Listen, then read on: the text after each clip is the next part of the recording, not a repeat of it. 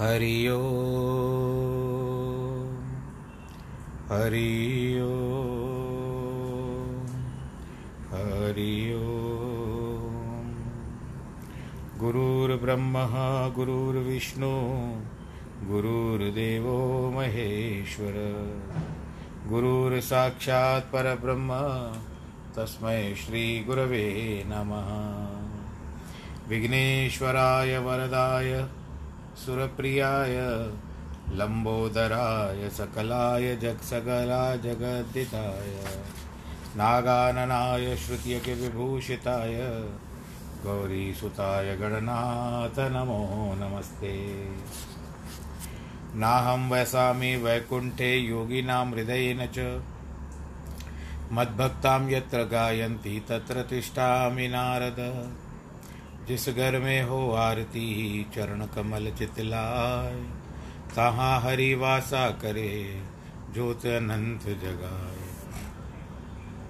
जहाँ भक्त कीर्तन करे, बहे प्रेम दरिया।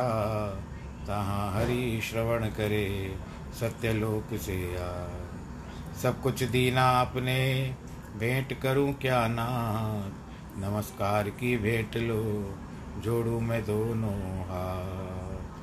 शान्ताकारं भुजगशयनं, पद्मनाभं सुरेशं, विश्वाधारं गगनसदृशं, मेघवर्णं शुभाङ्गं, लक्ष्मीकान्तं कमलनयनं, योगिवृद्धानगम्यं, वंदे विष्णुं भवभयहरं, सर्वलोकैकनाथं। मङ्गलं भगवान् विष्णु, मङ्गलं गरुडध्वज।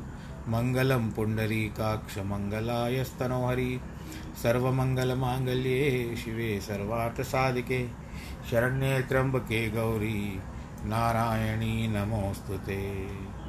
श्रीकृष्णगोविन्द, हरे मुरारे, हे नाथ नारायणवासुदेव श्रीकृष्णगोविन्द, हरे मुरारे, हे नाथ नारायण यणवासुदेव। हे नाथ नारायणवासुदेव श्रीनाथ नारायणवासुदेव हे नाथ नारायणवासुदेव श्रीनाथ नारायणवासुदेव श्रीकृष्णगोविन्द हरे मुरारे। हे नाथ नारायणवासुदेव नारायणं नमस्कृत्यं नरं चैव नरोत्तमं। देवीं सरस्वतीं व्यास ततो जयमुदीरये कृष्णाय वासुदेवाय, हरे परमात्मने, प्रणतक्लेशनाशाय, गोविन्दाय नमो नमः। ॐ नमो भगवते वासुदेवाय। प्रिय श्रोतागणों, आज फिर से वो मैं, वो बेला, वेला जो कहिए, वो घड़ी आ गई है।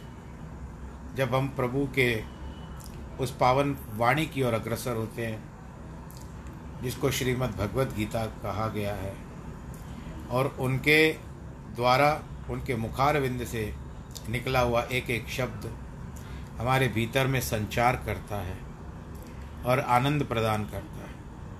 आपको भी अनुभूति होती होगी। और उसके पश्चात संतों के द्वारा जो वाणी की संरचना है, जिसको ज्ञान कहा जाता है, वो भी आप सुनते हो। आज हम तेरहवें अध्याय में हैं और अभी दूसरे श्लोक में ही चल रहे हैं।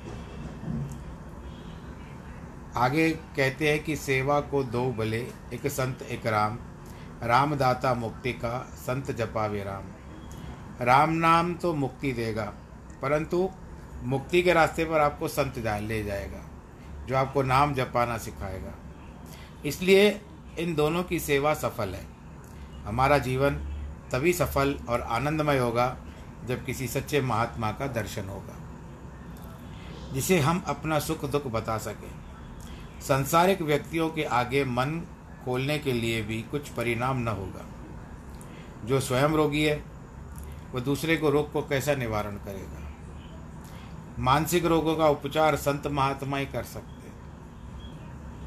संत महात्माओं से हार्दिक संबंध जोड़ना लाभदायक है, क्योंकि वे ही सच्चे मीत हो सकते हैं।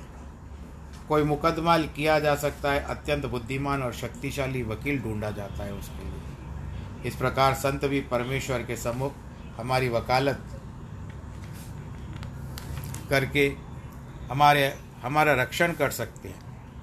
जिस वंश में संतों की संगति है, उनके बालकों की वाणी भी मधुर होती है।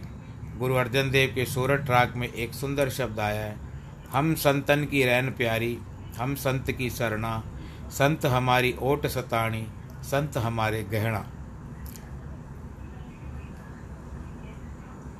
प्राचीन काल में सभी बालक गुरुकुल में जाकर महात्माओं से शिक्षा ग्रहण करते थे। जिससे उन्हें आत्मज्ञान प्राप्त होता था। वे अपने आप को पहचानना सीख जाते थे। कोई भी शिक्षा भले ही क्यों न ग्रहण की जाए, परंतु अपने धर्मशास्त्रों को किसी भी अवस्था में नहीं त्यागनी चाहिए। पर आजकल विपरीत हो चुका है। उनसे जो विद्या है वह आवश्यक है। पहले उस विद्या के लिए प्रत्येक प्रयत्न करता था, क्योंकि वह इस जीवन में का लक्ष्य था उस समय। इस शरीर को कितनी भी आयु प्राप्त हो, किंतु आखिरी में वह नाशशीली है, खत्म ही हो जाएगा। इसका विनाश होगा कि इंतु, किंतु इसको जानने वाला आत्मा अविनाशी है, अनंत है, उस आत्मज्ञान की प्राप्ति आवश्यक है, उस आत्मज्ञान की कितनी महिमा, कितना मूल्य और उसकी प्राप्ति के लिए जिज्ञासु कितने कष्ट भोगते थे। इसका एक उदाहरण सिख गुरुओं के इतिहास में आता है। जब श्री गुरु संतोख सर सरोवर का काम करवा रहे थे तो उन्होंने मजदूरों से कहा कि फलाने स्थान में माटी सावधानी पूर्वक निकालना। मिट्टी जो है थोड़ी सावधानी से निकालना। वहाँ से एक विशाल घड़ा निकला, जिसके भीतर एक योगी समाधि में बैठा हुआ था। गुरु अर्जन देव को जब दिखाया गया तो उन्हें नवनीत मंगवाकर योगी के तालू पर रखा, ताकि केवल आँखें गीली हो, यानी सर के ऊपर तालू। मालिक, मालिश आदि के पश्चात उसके श्वासों में गतिशीलता उत्पन्न हुई। वह सचेत हुआ, बाहर निकलकर उसने पूछा अब कौन सा संवत्सर चल रहा है? पूर्व प्रेमियों ने बताया कि अब गुरु नानक देव की गद्दी पर पंचम पातशाही श्री गुरु अर्जन देव विराजमान है।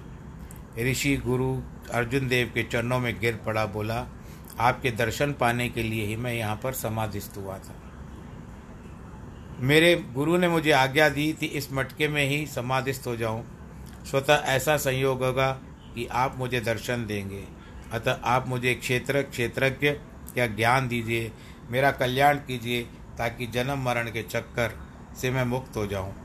गुरु अर्जन देव ने इस योगी को ब्रह्म ज्ञान उपदेश दिया। और कृतार्थ किया। उसने महान पुण्य संचित किए थे। अतः उपदेश पूरा होते ही ज्ञान की प्राप्ति हो गई। ऋषि से गुरुदेव बोले, यदि चाहो तो तुम्हारा शरीर और अधिक समय तक इस संसार में रख सकते हो। किंतु योगी ने उत्तर दिया, अब किस लिए मैं इस शरीर को जीवित रखूँ? मैं तो गुरु की आज्ञा का पालन करने यहाँ ठहरा था, तभी आपका दर्शन होगा। अब मैं इस चोले को त्याग करना चाहता हूँ। मेरे मानव जीवन का लक्ष्य पूरा हुआ। कहने का मतलब है कि आत्मा आत्मज्ञान की प्राप्ति के लिए बड़े से बड़ा त्याग करना भी, भी मामूली बात है। आत्मज्ञान की श्रेष्ठ निधि जो खजाना है जिसे न केवल आत्मकल्याण होगा परंतु मनुष्य को भी कल्याण होता है। शास्त्रों में एक श्लोक है तेज देकम कुटुंबस्यार्चे ग्रामार्चे त्यजेत कुटुंबकम त्यजेत कुंडक कुटुंब राष्ट्र से आर्थे, स्थार्थे आत्मार्थे सर्व त्यजेत यदि परमात्मा के लिए प्रेम है तो किसी एक का कल्याण करना चाहिए।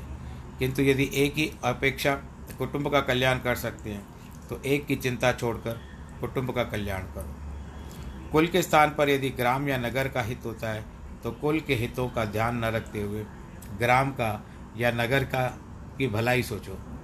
नगर या ग्राम की अपेक्षा राष्ट्रहित अधिक महत्वपूर्ण है। अतः नगर और ग्राम की चिंता छोड़कर यदि हो सके तो राष्ट्रहित की साधना करें। किंतु यदि राष्ट्र स्थान पर अपनी आत्मा का लाभ प्राप्त हो तो सर्वप्रथम आत्मज्ञान प्राप्त करना चाहिए, जो सबसे लाभदायक है। दो दुकानें एक साथ थी। एक थी हलवाई की, दूसरी थी नमक की। दोनों में चीटियाँ आती थी। हलवाई की दुकान की चीटियाँ तो खूब मिठाई खाती, किंतु दुकान, नमक के दुकान वाली नमक खाती थी। एक बार हलवाई के दुकान की चीटी, दुकान के, नमक के दुकान पर गई, किंतु उसे नमक का स्वाद बिल्कुल नहीं भाया। अतः उस दुकान की चींटी से बोली, बहन, तू यह खारा नमक कैसे खाती है? चल, मैं तुझे मिठाई खिलाऊं। वह चली, वहाँ मिठाई का ढेर देखे, किंतु फिर उसको मीठा स्वाद अच्छा नहीं लगा। यहाँ भी तो वही खारा स्वाद है। हलवाई की दुकान की चींटी को आश्चर्य हुआ। बाद में देखा, अभी तक चींटी के मुख में नमक का कण लगा हुआ था। वह कहने लगी, अरे बहना, यह नमक का कण तो फेंक दे, बाद में यहाँ की मिठाई चख कर तो स्वाद का पता चलेगा। तब उसने वैसा ही किया। मधुर रस का सस्वादन हुआ। अतः जब वृत्तियाँ विषय रूपी नमक का त्याग करेगी, तभी ज्ञान भक्ति रूप मिठास का आनंद अनुभव कर पाएगी। विषयी पुरुषों को सत्संग के किसी भी रस या आनंद की अनुभूति नहीं हो सकती है, क्योंकि उनमें निंदा, क्रोध, लोभादि का नरक नमक भरा हुआ है। फिर अमृत रूपी सत्संग या भजन के रस की अनुभूति कैसे होगी? जो यह सब समझकर उसके अनुसार व्यवहार करता है, उसी का संसार में आना सफल है। वेद शास्त्रों, उपनिषदों में बताया गया है कि आत्मा अमृत रूप है। फिर प्रत्येक मनुष्य का क्या कर्तव्य नहीं है, ऐसा समझकर अपने आप को उस अमृत का अधिकारी बनाए। एक राजा का पुत्र मात्र पतंग उड़ाने, लड़ाने या कपोत उड़ाने में व्यस्त था। पढ़ाई लिखाई से सर्वथा दूर रहता था। राजा ने सोचा, अभी तो बालक है, किंतु बड़ा होने पर इसके ऊपर राज्य की ज़िम्मेदारी आएगी। विद्या तो कुछ ग्रहण करता नहीं है। अनेक प्रयास किए, किंतु राजकुमार पढ़ाई से दूर भागता रहा। आखिर एक विद्वान ऋषि ने यह ज़िम्मेदारी उठाई। कहता, इसे मैं पढ़ाऊँगा। वह पहले उसका मित्र बना। दोनों कबूतर उड़ाने लगे। एक दिन वह राजकुमार से बोला, हमें पता तो नहीं चलता। अतः आओ, कबूतरों को नंबर पे लगाएँ, क्रम से लगाएँ। एक, दो, तीन, चार, ताकि उनकी पहचान हो सके। इस प्रकार उसने अंकों का ज्ञान कराया। फिर उन कबूतरों के नाम भी रख दिए और उन नामों के और अंकों पर कबूतरों को पहचानने लगे। धीरे धीरे बालक की अक्षरों पर, अंकों पर जो आप लोग फिगर्स कहते हो, उसमें रुचि उत्पन्न हो गई। उन अंकों और नामों को याद करने लगा। इस प्रकार धीरे धीरे राजकुमार इतना विद्वान बना कि उसकी कोई सीमा न रही। इस प्रकार अधिकारी तो हम सभी को ज्ञान प्राप्त करने का, क्योंकि मनुष्य जन्म प्राप्त इसलिए हुआ है। इस अधिकार का प्रमाण भी है कि किंतु यदि हम प्रयास ही न करें, इस अधिकारी का तो इसका विस्मरण कर बैठेंगे। अतः अपराध हमारा ही है, न कि परमात्मा का। भगवान तो स्पष्ट रूप से कहते हैं कि आत्मा और शरीर का ज्ञान प्राप्त करना बहुत आवश्यक है। वह तो मानव, उसकी आज्ञा है, जिसको मानना हम सभी का कर्तव्य है। तत्क्षेत्रम यच्च या हच्च यद्विकारी यतश्च यत् सच सच यो यत प्रभावश्च तत्समासेन में शुणु। यह क्षेत्र क्या है? उसकी प्रवर प्रकृति, स्वभाव कैसा है? आप लोग भी जाते हो ना, जब क्षेत्र ढूँढने जाते हो तो उसकी मिट्टी कैसी है, वहाँ का वातावरण कैसा है? किस प्रकार का विकार परिवर्तन को प्राप्त हो सकता है? कहाँ से आता है? किस कारण हुआ है? हवा कैसे चल रही है? ये सब ध्यान रखना होता है। उसी तरह से यहाँ पर भी आत्मा के बारे में बताया जाता है। ऋषि भी बहुधा गीतम छंदोर भिवि विद्ये पृथक। ब्रह्मसूत्र पदैश्चैव हेतु मम्बे दर्वी निश्चते। ऋषियों द्वारा अनेक प्रकार से कहा गया है। विविध प्रकार के वैदिक मंत्रों द्वारा विभाग पूर्वक कहा गया है। भली भांति निश्चित मुक्तियों से युक्त ब्रह्मसूत्र के पदों में से विस्तार से आत्मज्ञान कहा गया है। भगवान कहते हैं कि, हे अर्जुन, मैं कुछ तुझे संक्षेप में बता रहा हूँ। उसका अनेक ऋषि मुनियों ने विभिन्न वेद मंत्रों के विस्तार पूर्वक वर्णन किया है। सर्वप्रथम भगवान इस शरीर का वर्णन करते हैं। इस शरीर में इच्छाएँ सदा विद्यमान रहती है।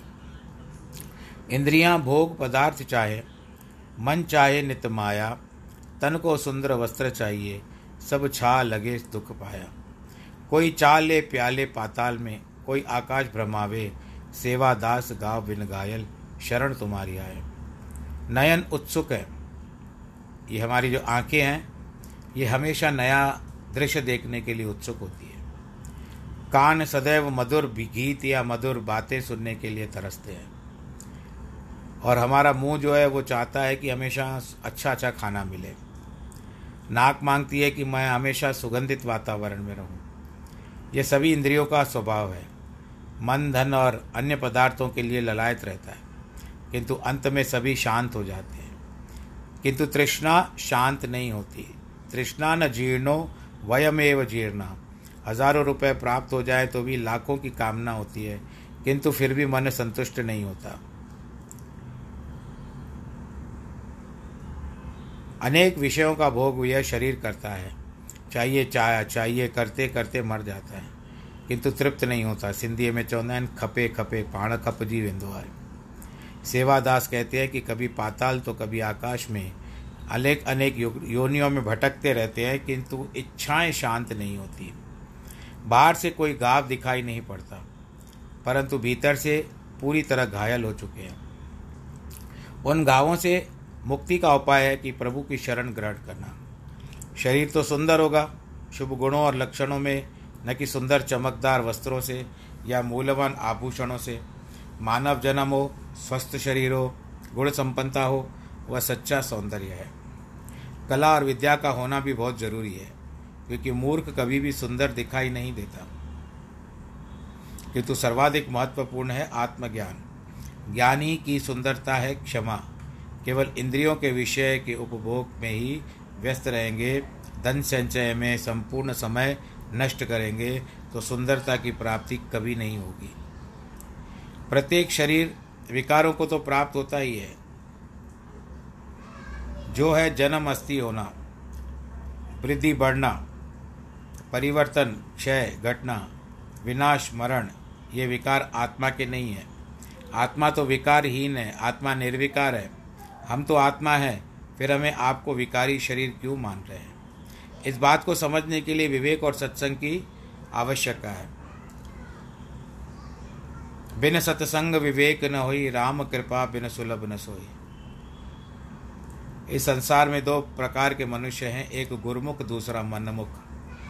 गुरुमुख के लिए शुरू अर्जुन देव ने कहा है, गुरु अर्जन देव ने कहा है कि जब प्रभात को पक्षी कूंजते हैं तो गुरुमुखों के मन को हर्ष की तरंगे उठती है, और वे शीघ्र जाकर के नाम जपते हैं, सत्संग में जाकर के कीर्तन सुनते हैं। किंतु मनमुख उस समय चादर तन तान करके सोए रहा था अब इस समय जैसे होता है कि सुबह के समय में जब चिड़िया चहचहाती है, पक्षी कलरव करते हैं पेड़ों में और इस तरह से झुंड के झुंड उड़ते रहते हैं।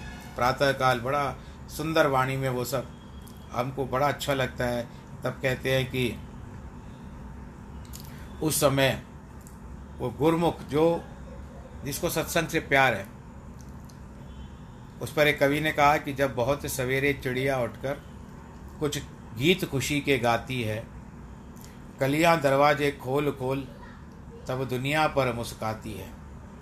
खुशबू की लहरें जब चारों ओर सुहाती है। हे जग के दीना नाथ प्रभु, तब याद तुम्हारी आती है।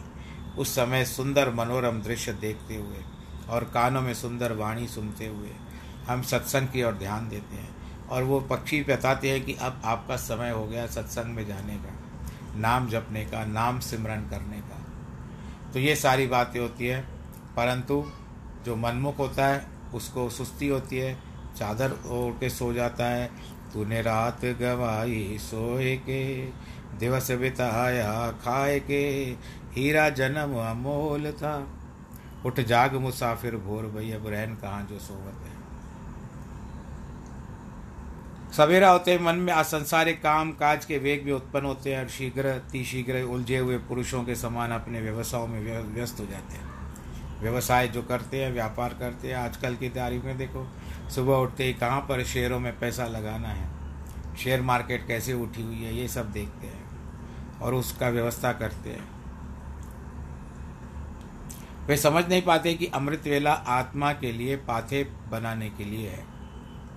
हमसे ये प्रत्येक को यह निर्णय करना है कि हम गुरुमुख बनेंगे या मनमुख। क्योंकि दोनों प्रकार के लक्षण हमारे मन में समाये हुए हैं। हमारा कर्तव्य है कि आसुरी लक्षणों का त्याग करें।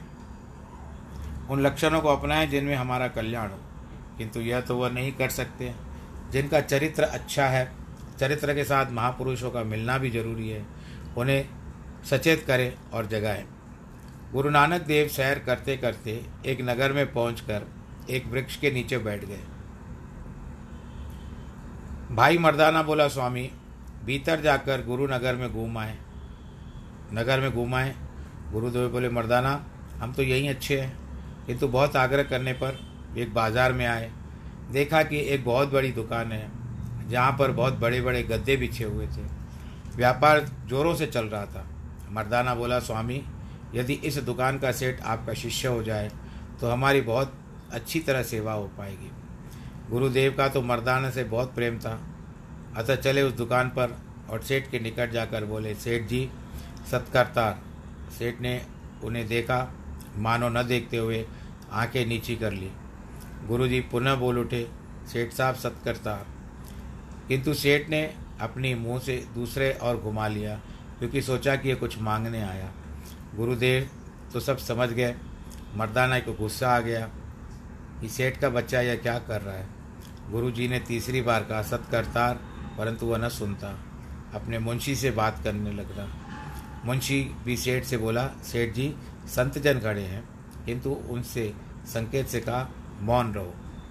गुरुदेव चौथी बार बोले, हे प्रियतम सत्कर्ता किंतु जिनकी आया, आँखों पर माया का पर्दा चढ़ा हुआ हो, वे कानों के होते हुए बहरे और आँखों के होते हुए भी अंधे होते हैं। गुरुदेव बोले, मैंने उसे चार बार जगाया है। किंतु वह तो जागता ही नहीं है। तब मर्दाना बोला, स्वामी, आप ऐसे लोगों को नहीं सुधारोगे तो मैंने आपको व्यर्थ में कष्ट दिया। गुरु जी लौट कर अपने स्थान पर आए, क्योंकि उस सेठ ने अपने आप को भाग्यशाली मानने के स्थान पर अपनी आँखें फिरा ली थी। मर्दाना बोला, स्वामी, यह सेठ तो ऐसा अहंकारी है, आपने उसे चार बार सत्कर्तार कहा। फिर भी उसने सब मस्तक नहीं झुकाया, किंतु फिर भी आप उसका उद्धार करें। गुरु बोले, तेरा वचन सत्य हो। तुम और बाला उस और चलो, मैं शीघ्र ही आकर तुमसे मिलूँगा। गुरु नानक देव ने बाद में पता लगाया, सेठ प्रातः सवेरे नदी में स्नान करके माला लेकर प्रभु का नाम जपता है। गुरु नानक देव उसी वेश में धारण करके हाथ में लोटा लेकर उसी से उसके घर गए। सेठ के पुत्र पौत्र पूछने लगे पिताजी, आज शीघ्र ही क्यों लौटा है शायद आज तो स्नान भी नहीं किया दिखता है। गुरुजी उनसे बोले, वत्स, आज मैं नदी पर गया तो एक आदमी धनवानों का रूप धारण करके उनके घरों को लूट रहा था। मैं आया हूँ तुम्हें सावधान करने के लिए कि मेरी अनुपस्थिति में कोई तुमको धोखा देकर लूट न ले। वे बोले, पिताजी, आप निश्चिंत रहें। स्नान आदि यहीं करें, यह आ जाएगा। अच्छी तरह से पिटाई करेंगे। वृक्षों की डालियाँ तोड़कर खड़े हो गए। उनका पिता स्नान करके लौटा तो उसने बाहर खड़े होकर पूछा, यहाँ खड़े क्या कर रहे हुए बोले, तुम्हारे पिता का रूप धारण करके हमको लूटने आया है। फिर तो उसे पुत्रों ने कोड़े उसे मारना आरंभ किया। वह खूब चिल्लाया। अड़ोस पड़ोस के लोग एकत्रित हो गए। पुत्रों को समझाने लगे किंतु वो काम मानने वाले थे। अंत में अच्छी तरह से धुलाई करके घर से निकाल दिया। भीतर जाकर गुरु नानक देव को ही पिता समझकर बोले, पिताजी, हम उसको मार कर के आए हैं, भगा के आए हैं। गुरु जी बोले, बहुत अच्छा किया पुत्रों, आज प्रभु ने हमारी रक्षा की है, अतः कुछ दान पुण्य करना चाहिए। ये बोले, पिताजी, पहले तो हम कह कर कर कह कह कह करके थक गए, किंतु आप, आपकी दान करने की इच्छा ही नहीं होती थी। यह तो बड़ा अच्छा हुआ कि कम से कम आपके विचार बदल गए फिर तो लंगर आरंभ हो गया, खूब दान धर्म होने लगा। सेठ बाहर के घर से संपूर्ण समाचार सुनकर मन ही मन जल भून गया। किंतु उसका वश नहीं चल पा रहा था। अंत में राजा के पास शिकायत लेकर के गया। राजा ने पूछा, उन पुत्र पौत्रों को बुलाया? वे कहने लगे, अन्नदाता, हमारे पिताजी का तो यह कोई बहुरूपिया है। अंत में गुरुजी सेठ के रूप में पुत्र पुत्रों से बोले, यह निर्णय राजा नहीं कर पाएगा। अतः वह स्वयं राजा के पास जाकर बोले, हे राजन, हम दोनों का रूप समान है, अतः आप कैसे निर्णय कर पाएँगे? हमारे बहुत से उद्योग, व्यवसाय, दुकान आदि चल रहे हैं। एक एक दुकान में क्या रखा है? पुत्रों के विवाह पर कितना और कैसे विवाह खर्चा हुआ? यदि वह सब कुछ ठीक ठीक बताए, वही सच्चा है। सभी दुकानों के तापे ताले लगाए गए, सभी आकर एकत्र हुए। राजा ने पूछा, अमुक दुकान में क्या रखा है? सेठ बोले, इसमें किराने की सामग्री है। गुरुजी बोले, उसमें बिक्री के लिए कपड़ा रखा हुआ है। बात गुरुजी की सत्य निकली। अन्य सभी दुकानों के विषयों में यही हुआ। गुरुजी जो कहते थे वही सत्य होता था और जो सेठ जी कहते थे वो झूठा निकलता था। तो सेठ जी झूठा साबित हो गया। अतः राजा ने उस वास्तविक सेठ को धूर्त घोषित कर दिया और उसको देश से निकाल दिया। गुरु जी यह सब खेल उस सेठ को सुधारने के लिए कर रहे थे, क्योंकि सेठ अपना अमूल्य जीवन व्यर्थ में गंवा रहा था। गुरु जी बाला मर्दाना को छोड़कर सेठ को सुधारने के लिए उसी का रूप धारण करके उसके घर में, उस घर के मालिक के रूप में रह रहे थे। पुत्र पौत्र बहुत प्रसन्न थे, भले ही दान पुण्य हो, किंतु वास्तविक सेठ के मन में क्या हो सकता है, सभी समझ सकते थे। परंतु उसने भी तो तीन सच्चे संतों का सत्कार नहीं किया था। इतना ही नहीं, सत्कर्ता, सत्कर्तार का उत्तर भी नहीं दिया था। इतना कि माया से अंधा हो गया था। जो लक्ष्मी के पीछे दौड़ते हैं, लक्ष्मी भी उनसे दूर उनसे दूर भागती है। किंतु जो लक्ष्मी के पीछे अंधे नहीं होते, लक्ष्मी उनके पीछे दौड़ती है। लक्ष्मी बैठी थी विष्णु भगवान के पास। वायु के झोंके के माथे से आंचल सरक गया। भगवान ने देखा कि मस्तक के न तो अग्रभाग में केश है, न पृष्ठभाग में। पूछने पर बोली, स्वामी अग्रभाग के केश झड़ गए हैं। संतों के माथा टेकते टेकते। पृष्ठभाग के केश संसार के लोगों ने मेरा पीछा करते करते खींच लिए, क्योंकि मैं उनके हाथ नहीं आती। शुभ कर्म और विचार किए जाए तो स्वतः प्रारब्ध बनेगा। बिना किसी प्रयास के लक्ष्मी स्वतः आकर चरण चूमे, चूमेगी। जो धनवान होकर दान नहीं करता, वह उस अथाह सागर के समान है, जिसका जल खारा है। किसी की प्यास शांत नहीं करता। सागर के तट पे खड़ा है, पानी तू पाए ना। मुक्ति की राह खड़ा है, मंजिल तू पाए ना। किंतु घुटनों की गहराई, जितने जल से युक्त जो तालाब है, उसे लोग पशु पक्षी अपनी प्यास बुझाते हैं। इसलिए अल्प धन के होते हुए भी जो दान पुण्य करता है वह व्यक्ति धन्य है। उस सेठ ने अत्यंत धनवान होते हुए भी संतों का आदर सत्कार नहीं किया। अब बेचारा जंगल में दुखी होकर दिन व्यतीत करने लगा। गुरु नानक देव ने सोचा, अब बहुत हुआ, उसे जाकर के सब कुछ समझा दें। अतः उस नदी में स्नान करने गए और अपना वास्तविक रूप धारण कर उस धनवान के पास जंगल में गए। अब वह भी समझ गया था कि मैंने संतों का निरादर किया, उसका फल मुझे मिला है। गुरुजी उसके पीछे जाकर खड़े हो गए। सेठ उनके चरणों में गिर पड़ा। आंसुओं से गुरुजी के चरणों को भिगो दिया। गुरुजी ने सिर पर हाथ धर करके कहा, प्रिय अब अपना समाचार सुनाओ। उसने सारा वृत्तांत बताया, किंतु उसे यह जानकारी नहीं थी कि ये सब कुछ बाबा स्वयं गुरु नानक जी ने किया है। गुरु जी बोले, प्रिय, मैं वह, मैं वहीं था। अब तू जा और अपने घर जाकर पुनः स्वामी बन। मैंने जो दान पुण्य की परंपरा स्थापित की है, उसे चलाते रहो। पुत्र, पौत्रों को ये भेद मत बताना, ना तो उन्हें अपनी धुलाई के लिए बारे में कुछ बताना। वो इन बातों से अपरिचित है। तुम्हें वास्तव में वह रुपया मानकर उन्होंने तुम्हारे साथ ऐसा व्यवहार किया। अपनी मनोवृत्ति को पवित्र रखो, शुभ कर्मों में सदा प्रवृत्त रहना। जो तुम्हारा कोष सदा भरपूर रहेगा। यह शरीर कर्म भूमि है। इसमें जो कर्म किए जाएँगे, उनका फल उचित समय पर अवश्य मिलेगा। यह याद रखना कि हमारा सूक्ष्म शरीर ही फल भोगता है। महाभूतान्यहंकारो बुद्धिरव्यक्त च इंद्रियाणी दशैकम च पंच योगींद्र गोचरा येन्द्री गोचरा पंच महाभूत आकाश, वायु, अग्नि, जल और पृथ्वी का सूक्ष्म भाव अहंकार, बुद्धि और मूल प्रकृति तथा दास दासियाँ, पाँच ज्ञानेन्द्रियाँ अर्थात कान, चमड़ी, नेत्र, रसना, प्राण और ग्राण पाँच कर्मेंद्रियाँ इत्यादि दस इंद्रियाँ कही जाती है। एक एक मन और पाँच ज्ञानेन्द्रियों के विषय में बताया गया है। शब्द स्पर्श रूप रस और गंध। इच्छा द्वेषम सुखम दुखम संदताश्चेतना धृति एतत् क्षेत्रम समासेन सविकार मुदा रतम। इच्छा द्वेष दुख स्थूल शरीर का पिंड धृति इस प्रकार विकारों सहित यह क्षेत्र संक्षेप में बताया है। ये सभी गुण, स्वभाव इत्यादि शरीर के ही है।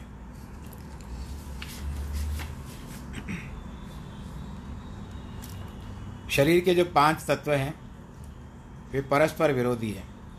जल पृथ्वी को लीन करता है, अग्नि जल को शोषण करती है, वायु अग्नि को शांत करती है,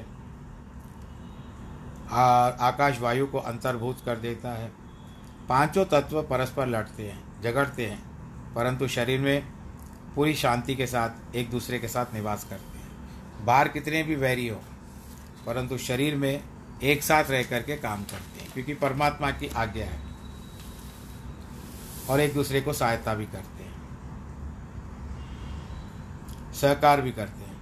पृथ्वी पृथ्वी वह शक्ति है, उन तत्वों को परस्पर जोड़ करके रखती है, और सभी लक्षण मात्र शरीर के हैं, आत्मा के नहीं।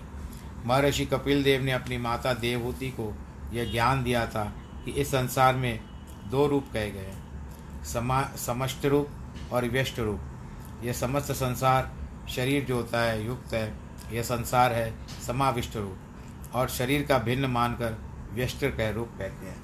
उपवन का सभी वृक्ष पौधों की दृष्टि से विचार करना समिष्ट रूप है। किंतु यदि किसी का एक वृक्ष या पौधे का विचार किया तो व्यष्ट रूप हो गया। लोकमान्य तिलक के अपने गीता रहस्य नामक ग्रंथ में इन श्लोकों को बड़ा ही सुंदर विवेचन किया है। अपने मन को अनुकूल और अनुभूति है, उसको सुख कहा जाता है। जो अपनी इच्छा के विरुद्ध हो, उसे दुख का अनुभव होता है। अब कोई आपकी बात नहीं मानेगा, आपके बच्चे नहीं मानेंगे तो आपको बुरा लगेगा, आपको दुख होगा। आपकी बात मानेंगे तो आपको सुख होगा। अभी वो कभी कभी लाभदायक नहीं भी होता है। बर्फ़ का कोला खा खाया जाए। माता पिता समझते हैं कि बर्फ़ ठंडा है। अतः अब बर्फ़ का गोला बालक के स्वास्थ्य को अच्छा नहीं है। किंतु बालक समझता ही नहीं। उसे खाने के लिए सुख मिलेगा। यदि बालक हट करता है तो माता पिता स्नेह से उसको रोकते नहीं तो दुख ही पाएगा। बालक की यह इच्छा विवेक के अनुसार नहीं है, किंतु मन उसे करने को कहता है।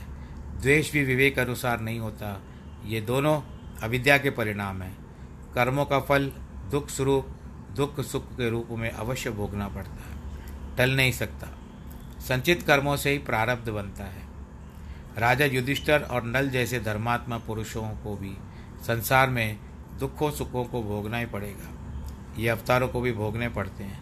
यद्यपि यह नीला, लीला के रूप हैं, ताकि संसार के लोगों को इन उदाहरणों से सीख मिले। जब यह ग्रह ठीक प्रकार से हम नहीं समझेंगे तब तक दुखों से घबरा कर दुखी हो जाएँगे। सुखों के फूलों न से समाकर आत्म संयम खो बैठेंगे।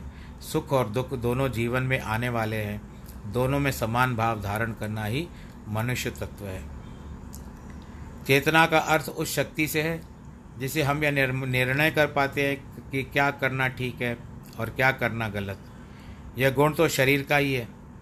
धृति अर्थात सुख, दुख, मान, अपमान लाभ हानि क्षुदा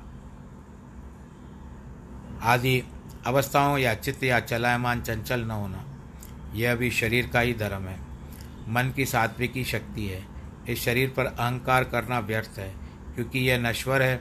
कुछ व्यक्तियों को अपनी शक्ति, बुद्धि, पद, प्रभाव पर अत्यधिक अहंकार है, अभिमानी होता है। दूसरों को शायद भी अपने जैसे मानते हों।